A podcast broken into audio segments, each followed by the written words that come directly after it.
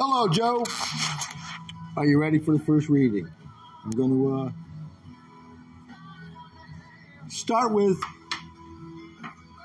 when I said selected works that were short, very short. So, talk about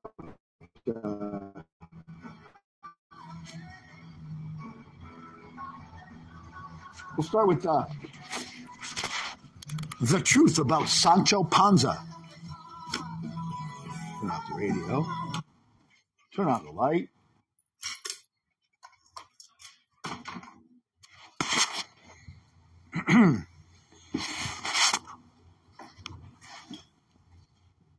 This is called one of the shorter stories, The Truth About Sancho Panza.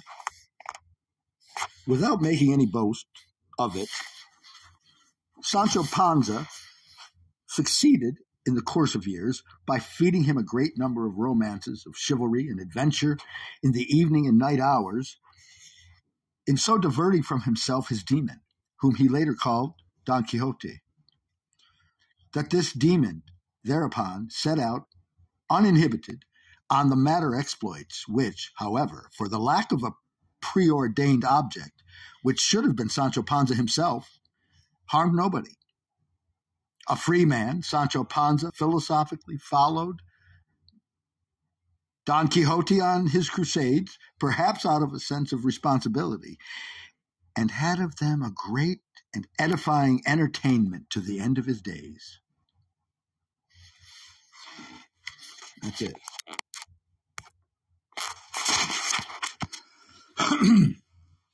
Okay, I muddled through that pretty good. I got to get this light down here so I can read a little more fluidly. Okay, let's go with story number two. Let's see. This one's called Poseidon. Poseidon sat at his desk going over the accounts. The administration of all the waters gave him endless work. He could have had as many assistants as he wanted, and indeed he had quite a number. But since he took his job very seriously, he insisted on going through all the accounts again himself, and so was assisted of little help to him. It cannot be said that he enjoyed the work. He carried it out simply because it was assigned to him. Indeed, he had frequently applied for what he called more cheerful work, but whenever various suggestions were put to him, it turned out that nothing suited him so well as his present employment. Needless to say, it was very difficult to find him another job. After all, he could not possibly be put in charge of one particular ocean, quite apart from the fact that in this case, the work involved would not be less, only more petty. The great Poseidon could hold only a superior position. And when he was offered a post unrelated to the waters, the very idea made him feel sick. His divine breath came short, and his brazen chest began to heave. As a matter of fact, no one took his troubles very seriously. When a mighty man complains, one must pretend to yield, however hopeless the case may seem. No one ever really considered relieving Poseidon of his position. He had been destined to be god of the sea since time immemorial. That was how it was to remain. What annoyed him most, and this was the chief cause of his discontent with the job, was to learn of the rumors that were circulating about him, for instance, that he was constantly cruising through the waves with his trident, instead of which here he was sitting in the depths of the world's ocean, endlessly going over the accounts, an occasional journey to Jupiter being the only interruption of the monotony, a journey, moreover, from which he invariably returned in a furious temper. As a result, he had hardly seen the ocean, save fleetingly during his hasty ascent to Olympus, and had never really sailed upon them. He used to say that he was postponing this until the end of the world, for then there might come a quiet moment when, just before the end, and having gone through the last account, he could still make a quick little tour. Yeah, that's Poseidon.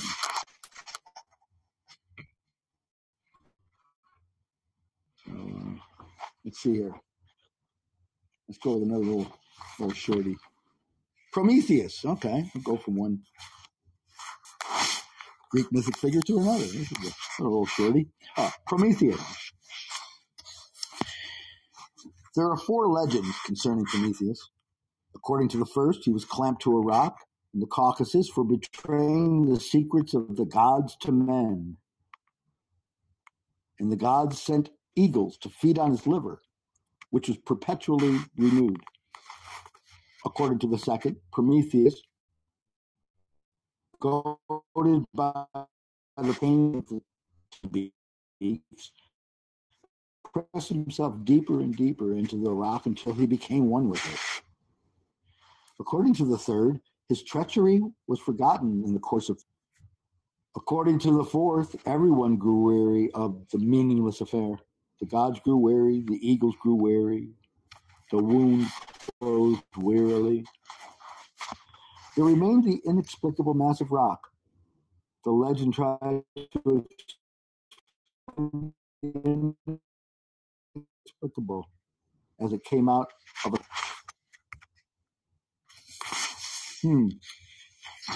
Prometheus. All right.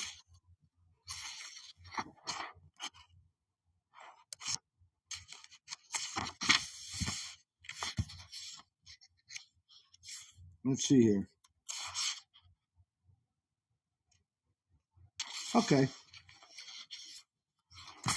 This one's called A Common Confusion. Common experience resulting in a common confusion.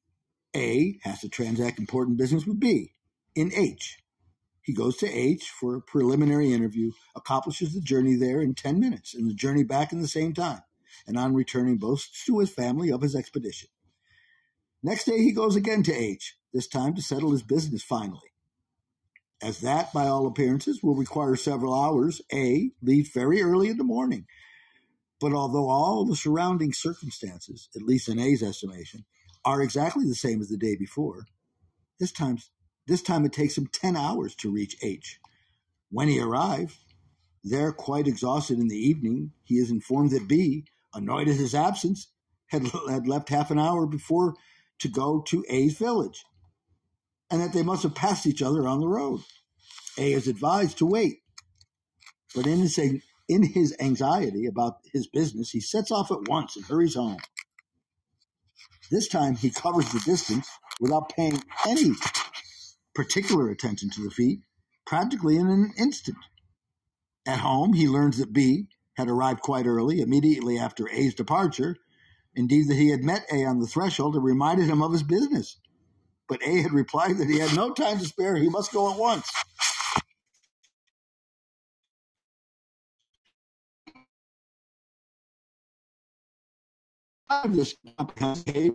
However, B... In spite of this incomprehensible behavior of A, however, several times, whether A was not back yet, but he was still sitting up in A's room. Overjoyed at the opportunity of seeing B at once and explaining everything to him, A rushes upstairs. He's almost at the top when he stumbles, twists a sinew, and almost fainting with the pain, incapable even of uttering a cry, only able to moan faintly in the darkness, he hears B. Impossible to tell whether at a great distance or quite near him, stamping down the stairs in a violent rage and vanishing for good. Oh, man, that's crazy shit. I'm sorry. Oh, you can't call in? Well, you can text. Are you liking these stories? I just... I'll read a different subject, Greek mythology, the best. But yeah, good. I'm glad you're right. A lot of what Kafka writes is funny, but I didn't know that like he was really always trying to be funny. I just read that little brief thing just in kind of like mini prep for this. I didn't spend a lot of time, but I said, oh yeah, let me, you know, but yeah, I just had heard that he was really trying to be a humorist, like I don't like Woody Allen. Am I allowed to say that Woody Allen's a funny writer? Monster that he is. All right, let's see here. All right, so. Okay, here we go. Okay, I have to take a sip of beer here. Keep my my whistle wet. Okay.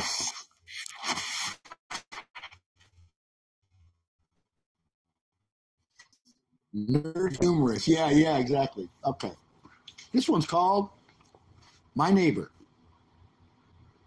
My business would be too loud or too soft. So I guess you haven't commented, so I guess the volume's okay, I'll assume. Let me know if it's not. So, my neighbor. My business rests entirely on my shoulders.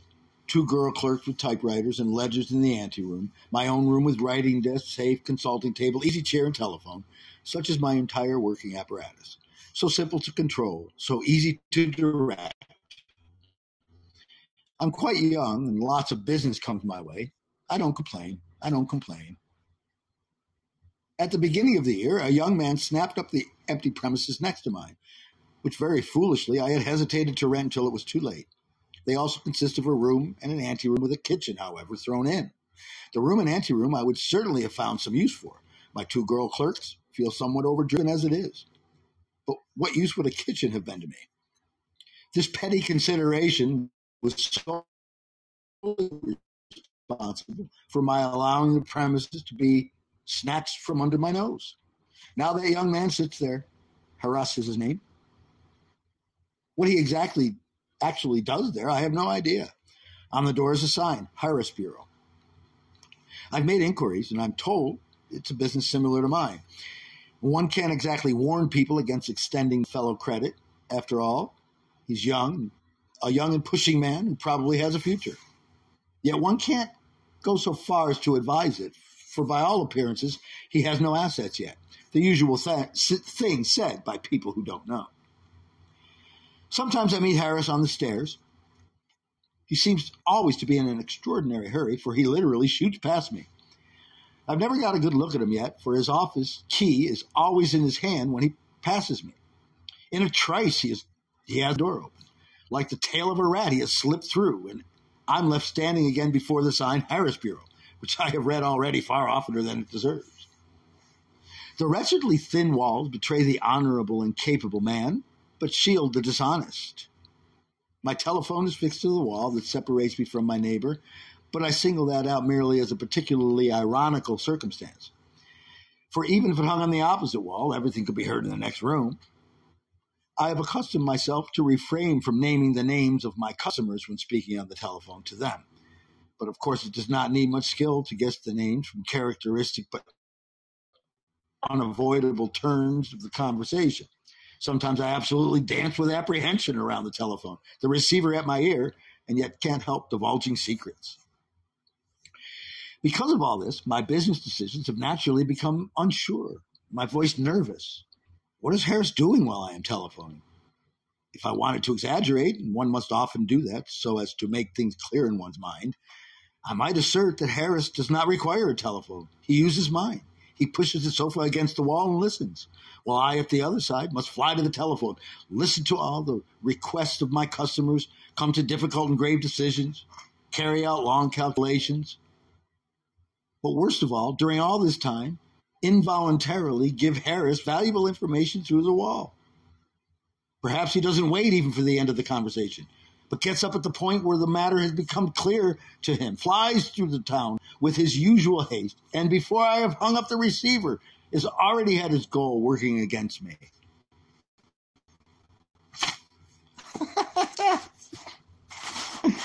Oh, man. Just what a mind, man. This guy's just great. You know, just great. So, I don't want to read anything long. He's got all kinds of little short things. Let me see. This is one. Oh, did I read this one yet? Fellowship. All right. You're going to have to bear with me 20 seconds. Please. I'm trying to catch a buzz, but come on, man. This is Kafka. I need to catch a little bit of a buzz here. So I have to fill a bowl. It's all broken up.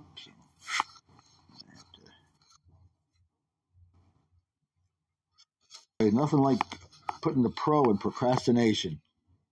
Late here on the East Coast, and I got work to do, but that's okay. I guess it. Tomorrow's another day.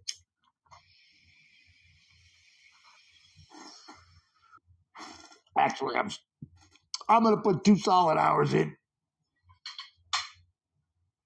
before the night's out, no matter what.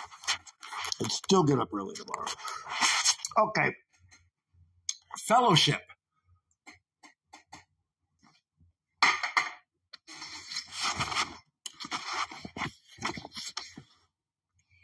We are 5 friends. One day we came out of a house, one after the other. First one came and placed himself beside the gate. Then the second came, or rather he glided through the gate like a little ball of quicksilver and placed himself near the first one. Then came the third, then the fourth, then the fifth. Finally, we all stood in a row. People began to notice us. They pointed to us and said, "Those 5 just came out of that house." Since then, we've been living together. It would be a peaceful life if it weren't for a 6th one continually trying to interfere. He doesn't do us any harm, but he annoys us, and that is harm enough. Why does he intrude where he's not wanted? We don't know him and don't want him to join us. There was a time, of course, when the 5 of us did not know one another either. And it could be said, we still don't know one another, but what is possible and can be tolerated by the 5 of us is not possible and cannot be tolerated with this 6th one. In any case, we are 5 and don't want to be 6. What is the point of this continual being together anyhow? It is also pointless for the 5 of us, but here we are together and we'll remain together. A new combination, however, we do not want just because of our experiences. But how is one to make this all clear to the 6th one? Long explanations would almost amount to accepting him in our circle. So we prefer not to explain and not to accept him. No matter how he pouts his lips, we push him away with our elbows. And however much we push him away, back he comes.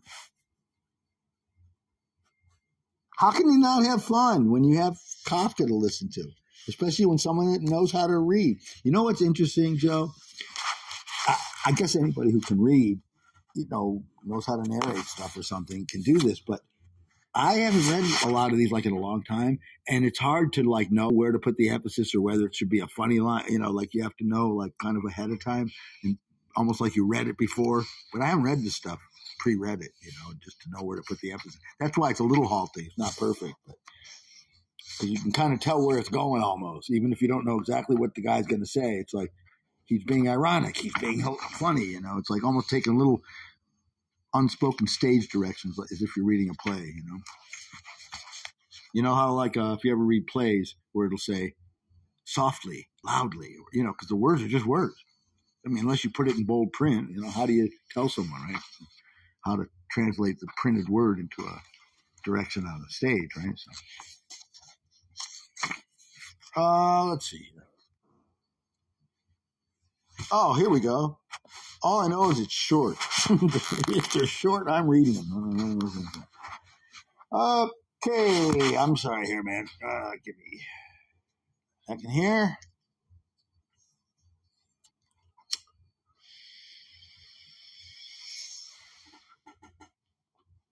All right. Yeah, me too, man. All right. There we go. This one's called The New Advocate. We have a new advocate, Dr. Bucephalus. There's little in his appearance to remind you that he was once Alexander of Macedon's battle charge.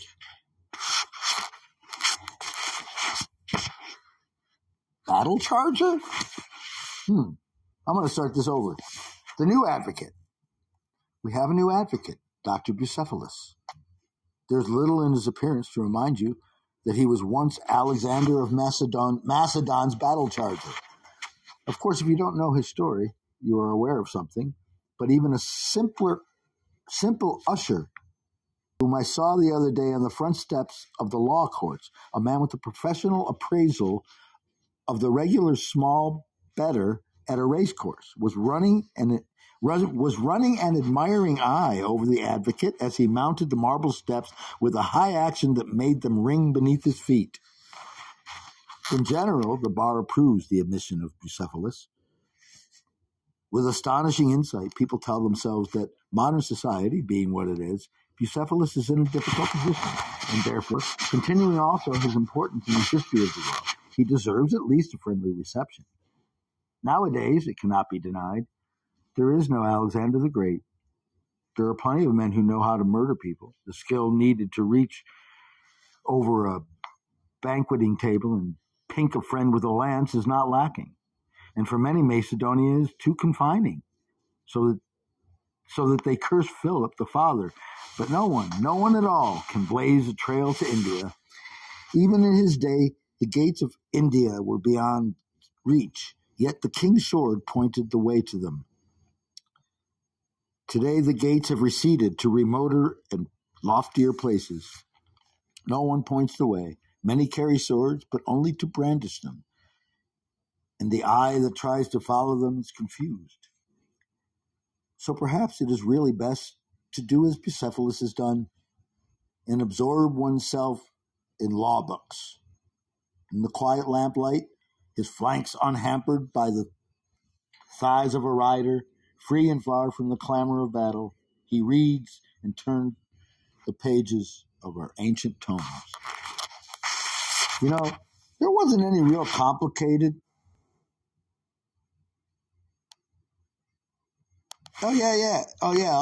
I'm reading for me. I'm just reading. I'm just like enjoying the, you know, like if I was like in a room reading for people, I wouldn't be saying this, but I'd be acknowledging the body language and the response, and people would be either looking the other way or looking at their phone, or they'd be interested. So yeah, no. That's all. I'm just doing my thing. But that was a hard story to read for some reason. There wasn't any big words in there. I said Bucephalus right the first time, and that wasn't an easy word. But it didn't go in the direct. It was just very interesting. That's one of the little, what is it, 1, 2, 3 paragraph stories. I'm going to have to reread that sucker a few times.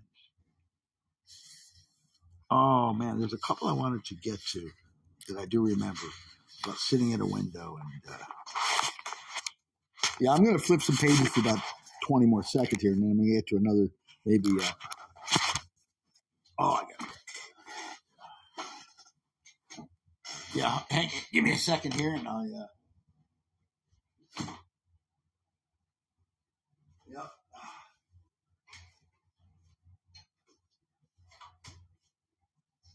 I think,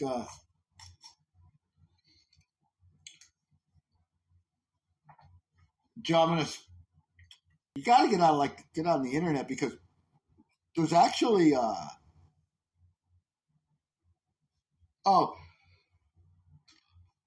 as I was saying, I looked up some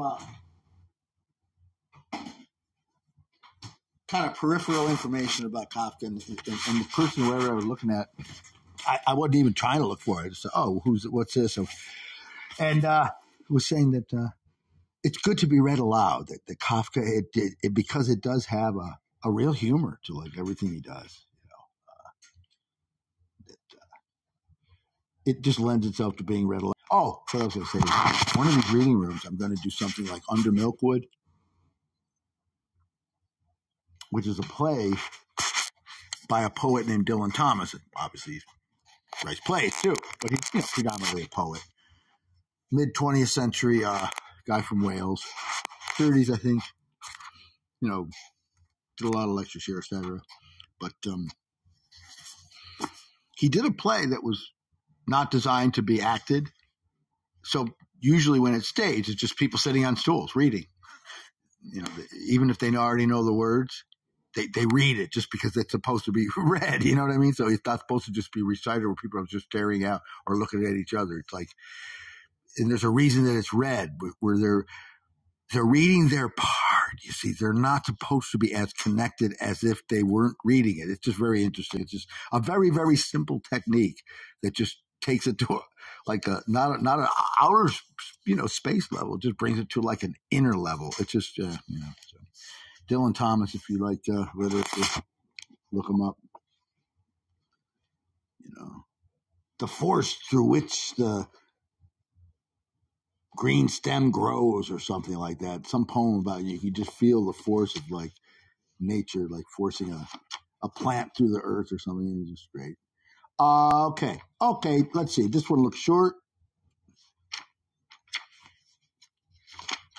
No, not short enough. Can go a little longer. Okay, here it is.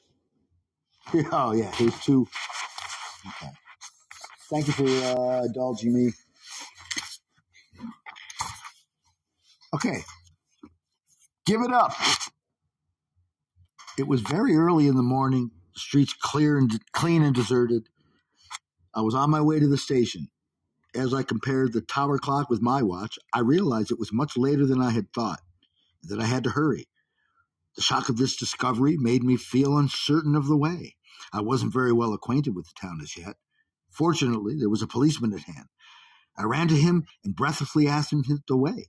He smiled and said, "You asking me the way?" "Yes," I said, "since I can't find it myself." Give it up," said he, and turned with a sudden jerk, like someone who wants to be alone with his laughter.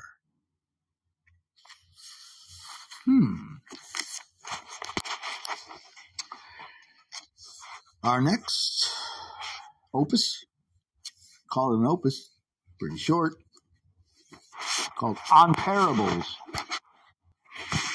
Many complain that the words of the wise are always merely parables and of no use in daily life, which is the only life we have. When the sage says, "Go over," he does not mean that we should cross to some actual place where we could do anyhow if the labor were worth it. He means some fabulous yonder, something unknown to us, something that he cannot designate more precisely either, and therefore cannot help us here in the very least. Cannot help here in the very least.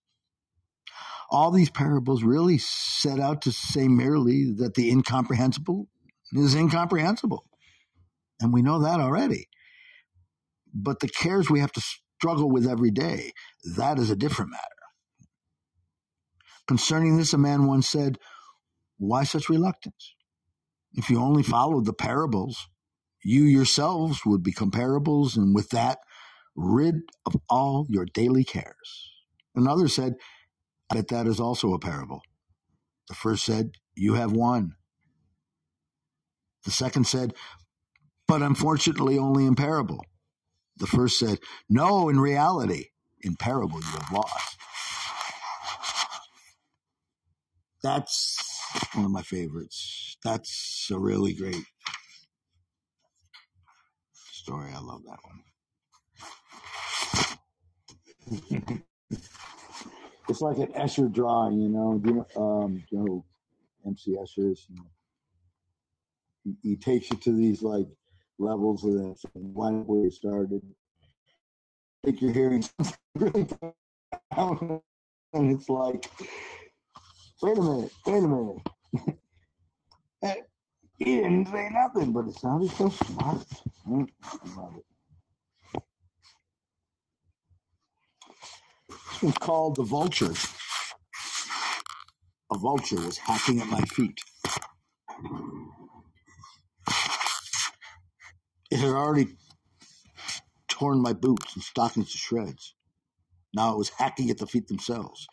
Again and again it struck at them, then circled several times restlessly around me, and then returned to continue its work. A gentleman passed by, looked on for a while, then asked me why I suffered the vulture. "I'm helpless," I said. "When it came and began to attack me, I, of course, tried to drive it away, even to strangle it. But these animals are very strong. It was about to spring at my face, but I preferred to sacrifice my feet. Now they are almost torn to bits." "Fancy letting yourself be tortured like this," said the gentleman. "One shot, and that's the end of the vulture." "Really?" I said. "And would you do that?" "With pleasure," said the gentleman. "I've only got to go home and get my gun." "Could you wait another half hour?" "I'm not sure about that," said I, and stood for a moment rigid with pain. Then I said, "Do try it in any case, please." "Very well," said the gentleman. "I'll be as quick as I can." During this conversation, vultures had been calmly listening, letting its eye rove between me and the gentleman. Now I realized that it had understood everything. It took wing, leaned far back to gain impetus, and then like a javelin thrower, thrust its beak through my mouth deep into me. Falling back, I was relieved to feel him drowning irretrievably in my blood, which was filling every depth, flooding every shore. Whoa. Edgar Allan Poe. Yeah. That last one, I was like, boy, the vulture, like the raven. That's a little even more, woof. I think that's, I wonder if he wasn't doing that on purpose, dude. I wonder if he wasn't trying to like say, let's cut to the chase, Edgar. Your glory, but check this out. That's really, it's really violent. Kind of like a whole different tone there, Franz. Wow. All right. The next story is called, right after that one in the book here, The Helmsman.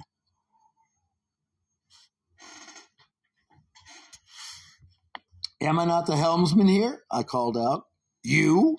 Asked a tall, dark man and passed his hands over his eyes as though to banish a dream. I had been standing at the helm in the dark night, a feeble lantern burning over my head, and now this man had come and tried to push me aside. And as I would not yield, he put his foot on my chest and slowly crushed me while I still clung to the hub of the helm, wrenching it around and falling. But the man seized it, pulled it back in place, and pushed me away. I soon collected myself, however, ran to the hatchway, which gave on to the mess quarters, and cried out, "Men, comrades, come here, quick! A stranger has driven me away from the helm!" Slowly they came up, climbing the companion ladder, tired, swaying, powerful figures. "Am I the helmsman?" I asked. They nodded, but they had eyes only for the stranger, stood around him in a semicircle. And when, in a commanding voice, he said, "Don't disturb me," they gathered together, nodded at me, and withdrew down the companion ladder. What kind of people are these? Do they ever think, or do they only shuffle pointlessly over the earth?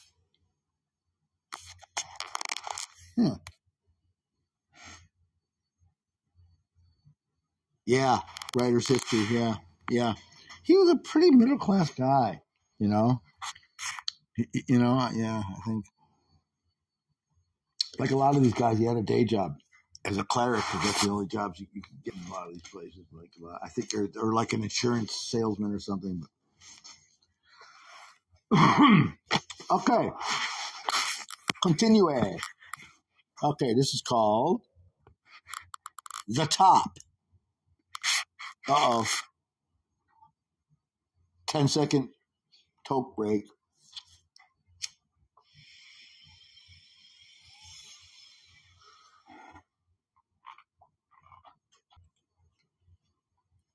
Oh,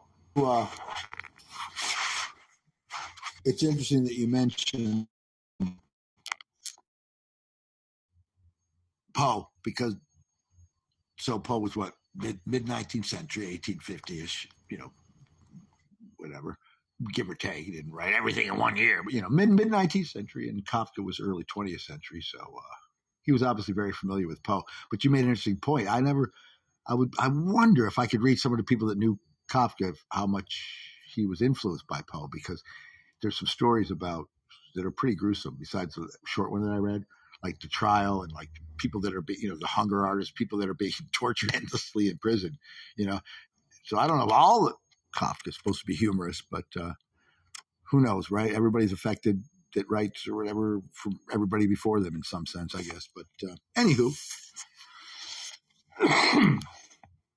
our next offering, as I suggested,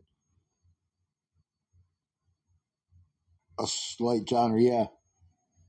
Mm-hmm. The Top. A certain philosopher used to hang about wherever children were at play. And whenever he saw a boy with a top, he would lie in wait. As soon as the top began to spin, the philosopher went in pursuit and tried to catch it. He was not perturbed when the children noisily protested and tried to keep him away from their toy. So long as he could catch the top when it was still spinning, he was happy, but only for a moment. Then he threw it to the ground and walked away. For he believed that the understanding of any detail that of a spinning top, for instance, was sufficient for the understanding of all things. For this reason, he did not busy himself with great problems. It seemed to him uneconomical. Once the smallest detail was understood, then everything was understood, which was why he busied himself only with the spinning top. And whenever preparations were being made for the spinning of the top, he hoped that this time it would succeed. As soon as the top began to spin, he was running breathlessly after it. The hope would turn to certainty. But when he held the silly piece of wood in his hand, he felt nauseated.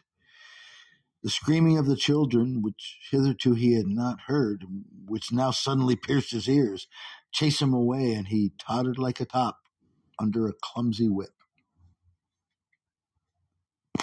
There you go. Okay. This is called And Beer. Ah, right. All right, man. Well, here's to you. Yeah. Yeah, man.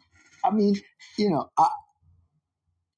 I could be stone cold sober and enjoy Kafka, but, you know, you're just sitting there and you're just like having a cocktail and you're just like catching a buzz. This stuff is just like, come on, how can you not enjoy it, right? So, all right, this is called A Little Fable. Alas, said the mouse, the world is growing smaller every day. At the beginning, it was so big that I was afraid. I kept running and running, and I was glad when at last I saw walls far away to the right and left. But these long walls have narrowed so quickly that I am in the last chamber already, and there in the corner stands the trap that I must run into. You only need to change your direction, said the cat, and ate it up.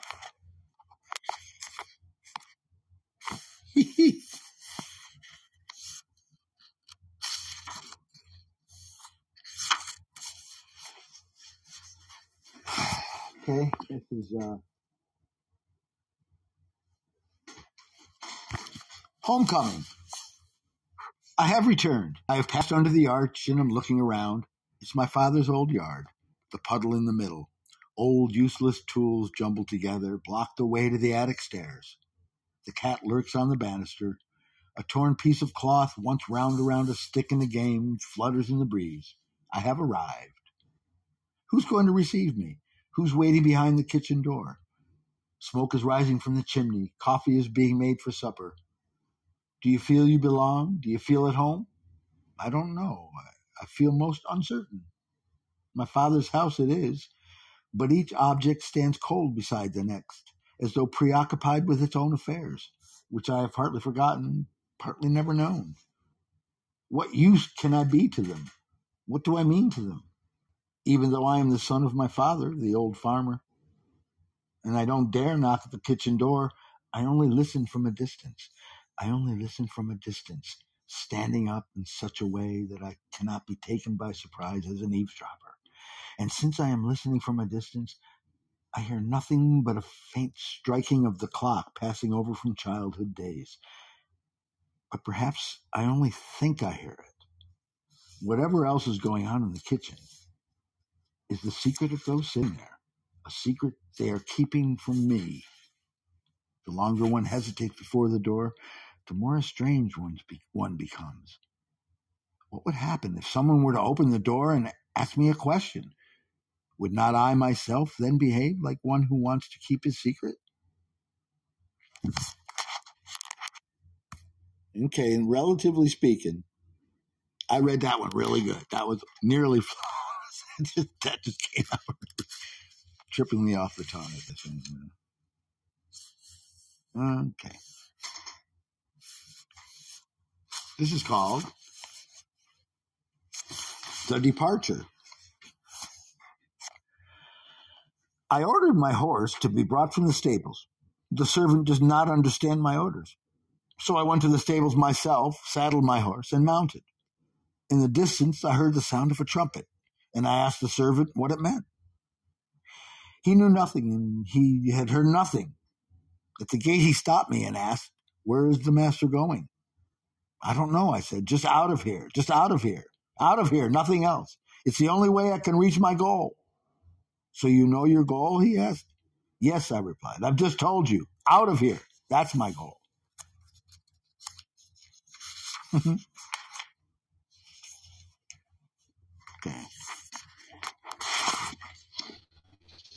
One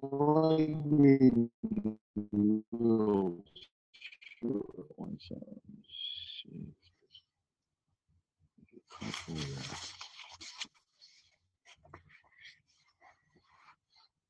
Let's see here.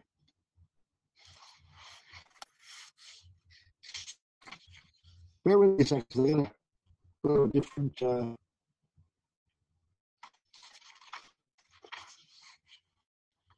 Because some of these are longer. Oh, okay. Here we go. Okay. Good. Good. Okay.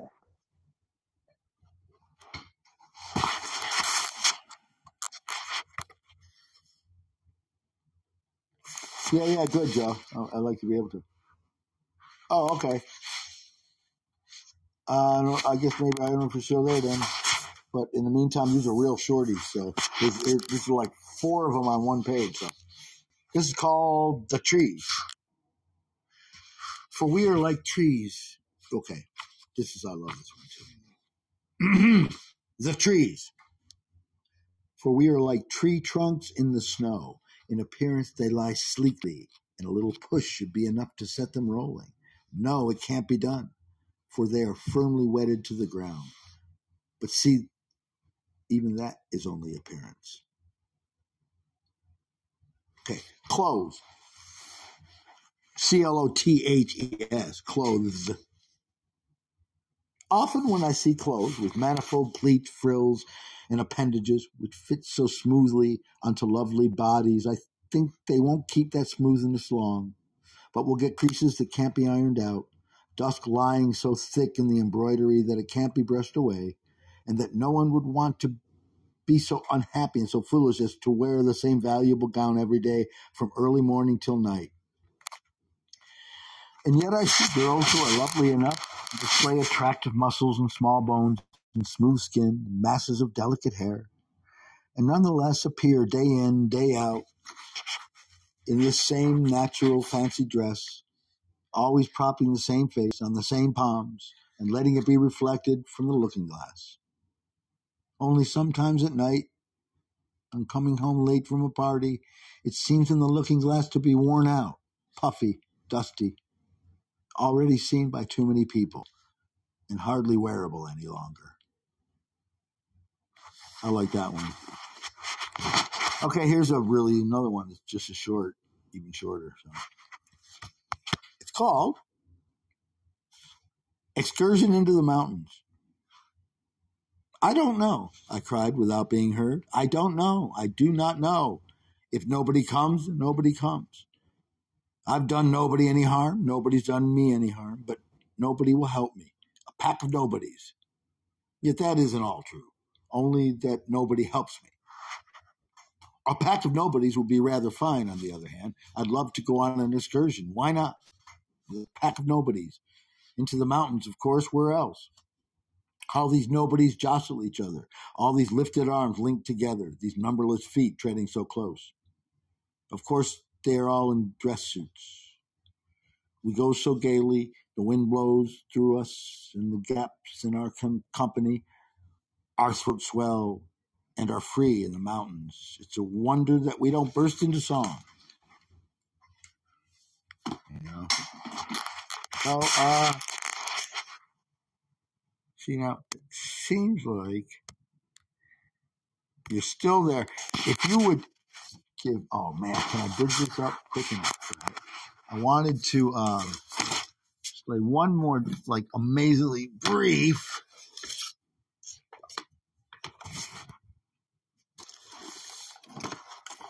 Poem. If I can find it. Not sure I can. Quick enough. Oh yeah. I think it's here.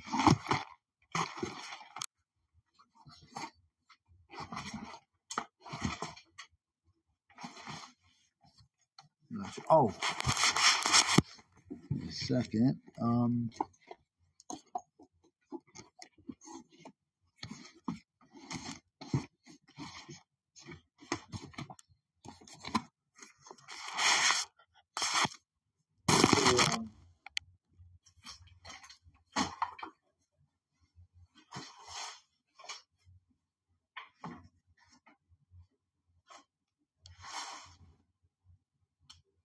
disorganized.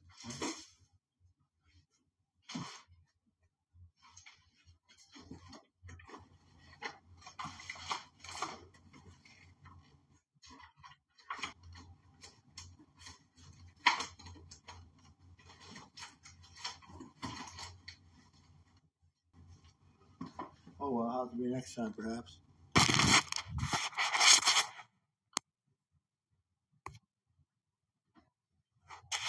Yeah, so I had fun there. I was actually going to read you like a brief little paragraph thing that I wrote once about buffaloes. It's kind of not bad, actually. Oh, you're charged, yeah, phone. No. Seriously.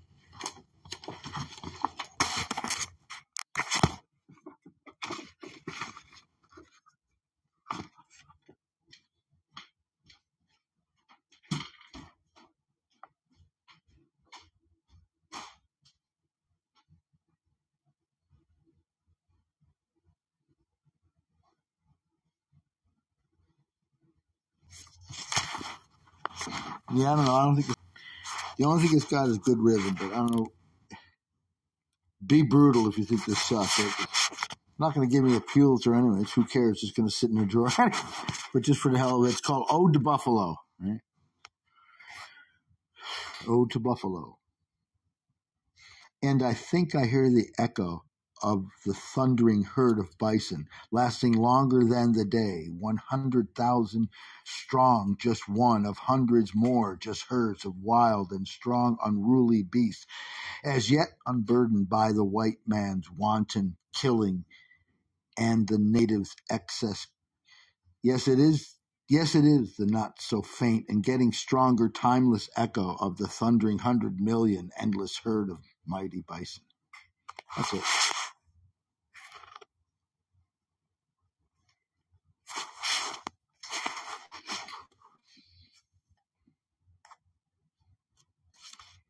That's the end of it. But yeah, it would be a lot more fun if you could talk. So yeah, next time, man, we'll. Yeah. Well, thank you for listening. But yeah, I'd be interested to see what types of written material you'd be interested in reading or having read. We could do like a book club thing or whatever. That's kind of the whole, hopefully somewhere in the future we'll do something like that. But yeah, meantime, have a great night. And as they say, peace, love, and underwear stains.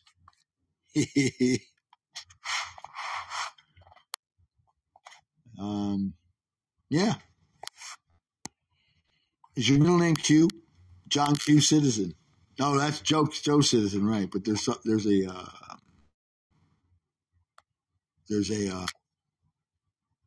don't know, it's just some character in a movie or something, John Q. Citizen. Anyway, yeah. Talk to you soon. I'm going to end this room, maybe join one, and get busy on a few late chores. Probably talk to you soon, man. Thanks. See ya.